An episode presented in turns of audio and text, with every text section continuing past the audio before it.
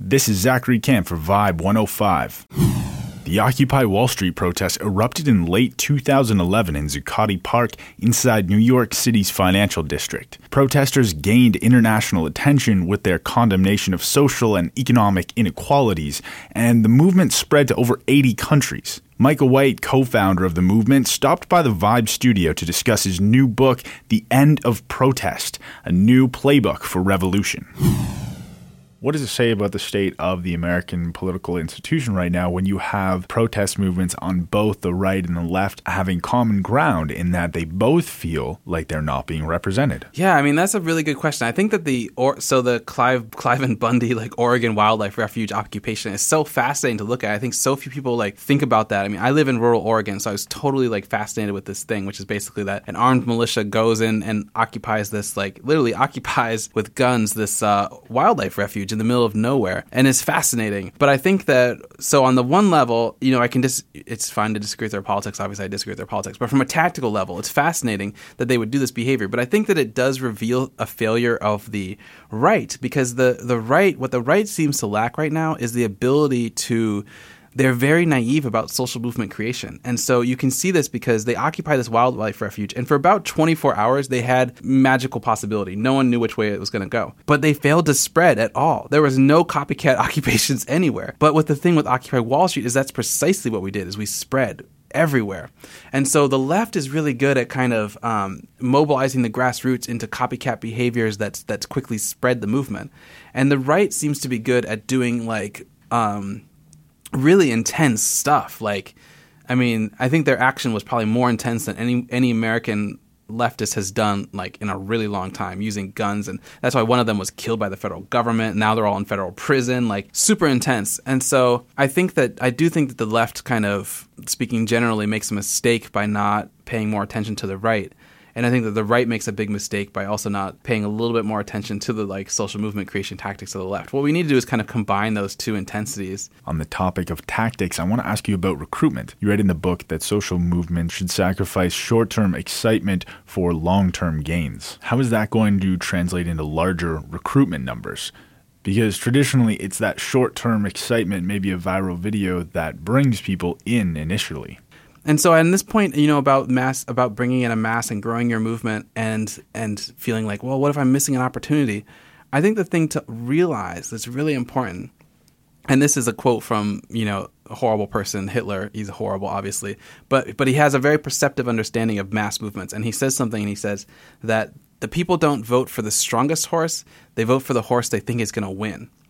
And on the left, we tend to think that what we need to be is the strongest horse with the biggest movement, with the most frequent protests. But instead, actually, movements grow when they when the people look at it and say, "Whoa, this is the one that's actually might do this." You know, they might actually win.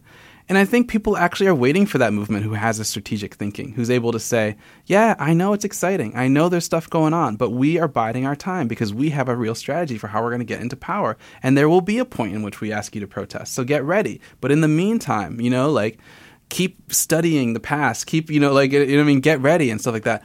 So I think it's just matter a matter of convincing people that we are a movement that's going to win versus we're a movement that's going to be really big. You know, big doesn't cut it anymore. We you, there's been protests in India of 100 million people. Like what North American activists have like we think we're so hot stuff, but in actuality there's huge protests happening abroad and they also don't matter. So like we need to stop fetishizing the large mass event. Is the purpose of a protest always revolution? Well, de- I mean, it depends who's throwing it, but I think the purpose a pro so if you what you know what is protest protest is a collective behavior that its participants believe will create social change that is what the that is what the definition of the advocate of protest and that's what i think protest should be so if you're involved in a behavior that you don't believe is social will create social change and you're calling it protest then then you're doing something else probably social marketing or um, and so and and I think that a lot of protest has become just some sort of like kind of performance that we play out because it's because it's cool. Although it's getting less cool. It was really cool during Occupy, um, but now it's like maybe not as cool. But it's going to be cool again. So there's a lot of people who just do it because it's like you know something that their friends do. And I think a lot of people actually have kind of like getting back to this idea of have we given up on the desirability and possibility of revolution? I think one of the symptoms of that is that it's become just kind of like, you know, we used to have punks and now we have like protesters and like we don't we don't like actually believe that like smashing bank windows is going to fundamentally change things, but it's like what we do to show that we're cool. Like we listen to certain music too and stuff. So yeah, it's just kind of it's really important that I think as activists that we only actually engage in behaviors that we believe are going to create social change. And if we have trouble identifying what those behaviors are, then it's time to like take a break, study some history, think about things, experiment, try stuff that you, you know is unlikely, you know. The Occupy movement having spread to over 80 countries. That's quite a far reach. Where do you draw the line for a protest movement not infringing on a nation's sovereignty? Yeah. Wow, so that's such a good question. Yeah, I think there's a phenomenon that's going on that's kind of like something I call is I call it social movement warfare. This is the idea that we can use social movements to influence foreign governments, and that in fact this is already going on, and so that we might be in a situation that where you can't fight for example, a conventional like Russia can't fight a conventional war against Germany anymore, but they can um, fund extremist movements within Germany, and they can try to force refugees to to flee into Europe in order to destabilize Merkel's government, and that they can use social movements to kind of achieve their geopolitical aims. Similarly, maybe America is doing did this with the Arab Spring and this kind of thing. And these are accusations that the Russian military has actually already made against America, claiming that they call them color revolutions, that these color revolutions are created to, and so so on the one hand, yeah, I do think that phenomenon exists, which is that social movements can be exported abroad in order to influence foreign governments. But at the on the other hand, there is this beautiful possibility, which is that we could create a global social movement that gains sovereignty worldwide. And we kind of saw this a little bit with Occupy Wall Street, you know. And so I think that that the key the key insight is that what we're trying to what I think where we're where we're going here is some sort of social movement that's able to take power in multiple countries in order to carry out a unified agenda.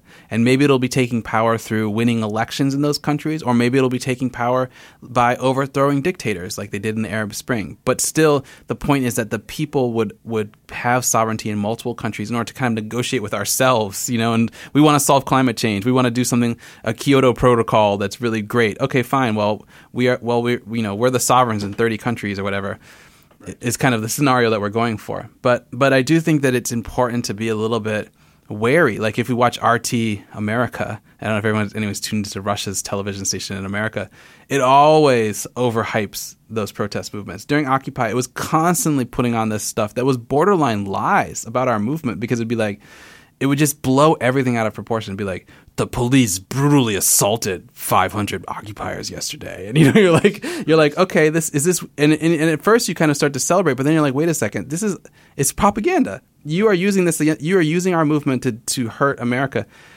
which is fine because everyone needs allies and all this kind of stuff but i think we do need to get more sophisticated in understanding that you know?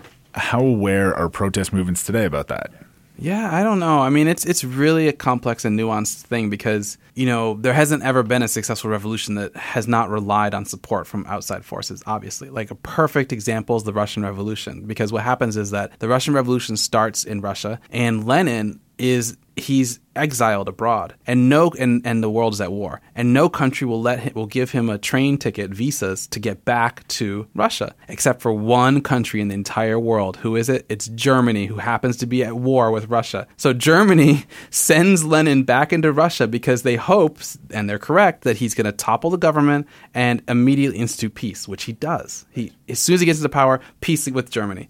So Germany so Germany effectively created the Russian Revolution by getting Lenin back into the country. And at the time, people accused Lenin and the Bolsheviks of being working for the Germans. Okay, so like if you read Trotsky's history, he talks about this openly. They would say, "Oh, you're just German stooges and all this kind of stuff." Had Lenin been like, "I'm sorry, I don't accept any support from the enemy German people," blah blah blah. No, he had to go back. He saw he saw it was a strategic opportunity, and so he did it. So it's you know we do need a nuanced perspective, but I think at the same time it's just it's about talking about it openly. I mean, if you had asked Lenin like, are you doing this consciously? He said, absolutely. So we're talking a lot about history, and I really enjoyed that aspect of the book. The fact that all these events are thought out in a historical context made it very intriguing. Chapter 1 opens up with a quote from Hans Delbrück. The quote is about war and how a commander's decisive action in times of uncertainty is important. Do you see the modern protest movement as war? Yeah, absolutely. I think that, that that protest is a form of war. And I say that because protest is a way of politics by other means, which is kind of like Clausewitz's definition of war. It's a way of influencing the political regime, changing the political regime without engaging in traditional methods of electoral politics, you know? And so protest is a form of war. It doesn't mean that it has to be violent. Not all forms of war are violent. You can have nonviolent warfare. And, and I think that in the long term, protest is more effective when it's when it's nonviolent. But still, when we think about it in terms of war, it's really important because then when you read, like if you read a military strategy book, like for for example, like by uh, B. H. Liddell Hart, you know, he'll talk. He has a book, this great book called Strategy, and he'll have his principles of strategy, and you'll just see that activists are violating like all of them. You know, like he just talks about, for example, like never repeating the same tactic once it's failed. You know, like he'll just he'll just say that, like he'll say all of these things that are like have been learned. The military has studied what makes battles successful or a failure, and they've just generalized certain principles. Whereas activists, because we see we don't understand, we don't think from that perspective, we repeat the same mistakes all the time. But on the other hand, police who are increasingly paramilitary, they do understand that these are a kind of battle, and they and and I and they do study our behaviors and develop counter tactics very quickly. And I remember, in fact, during when I was at in uh, Berkeley. I remember walking past a building and seeing police, uh, like in paramilitary gear, practicing how to defeat uh, student occupations of, of buildings because that was the big student tactic back then. So they're seeing it from the perspective of how do we like learn from our mis- mistakes, whereas a lot of activists are not. And so I think it's it's really it is really important to kind of place ourselves within the context of military science and also realize that getting back to this idea of social movement warfare that social movements are going to basically replace conventional war because you can't you there's no longer possible for like a million US soldiers to go to war against a million Russian soldiers or like there's never I mean probably extremely unlikely that a traditional World War II type type conflict is going to happen. Instead what we're going to see is protests being like ISIS for example, you know, social movements that will be used to hurt the enemy and overthrow. And so we are we are firmly within the future of war whenever we engage in the art of protest. Use the hashtag Vibe Talks to join the conversation on Twitter. I'm Zachary Camp for Vibe 105.